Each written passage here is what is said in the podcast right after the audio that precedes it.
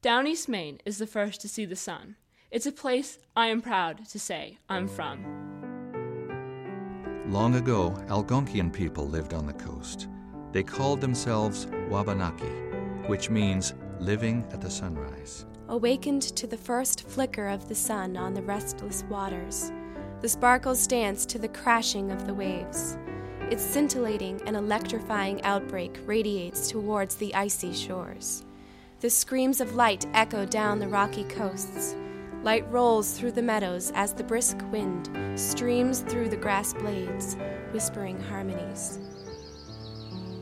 Every day in Maine, the first ray of sun lights Quoddy Head, the easternmost point of the United States.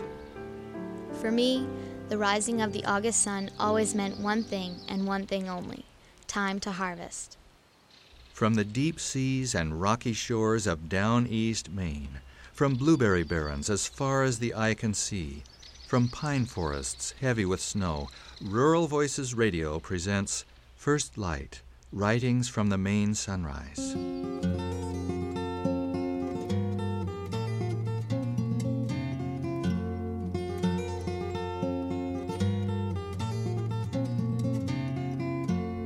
I'm Kim Stafford, a teacher and writer on the West Coast.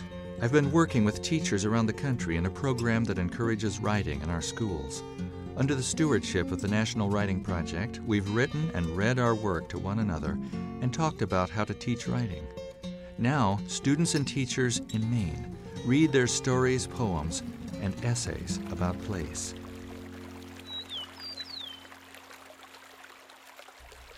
Maine sits in the northeastern corner of the United States. The land here was raked by glaciers. When they melted, the ice left thousands of lakes, streams, and rivers, and this craggy coast. A strong, stoic breed of people sprang from the unforgiving land these glaciers left behind.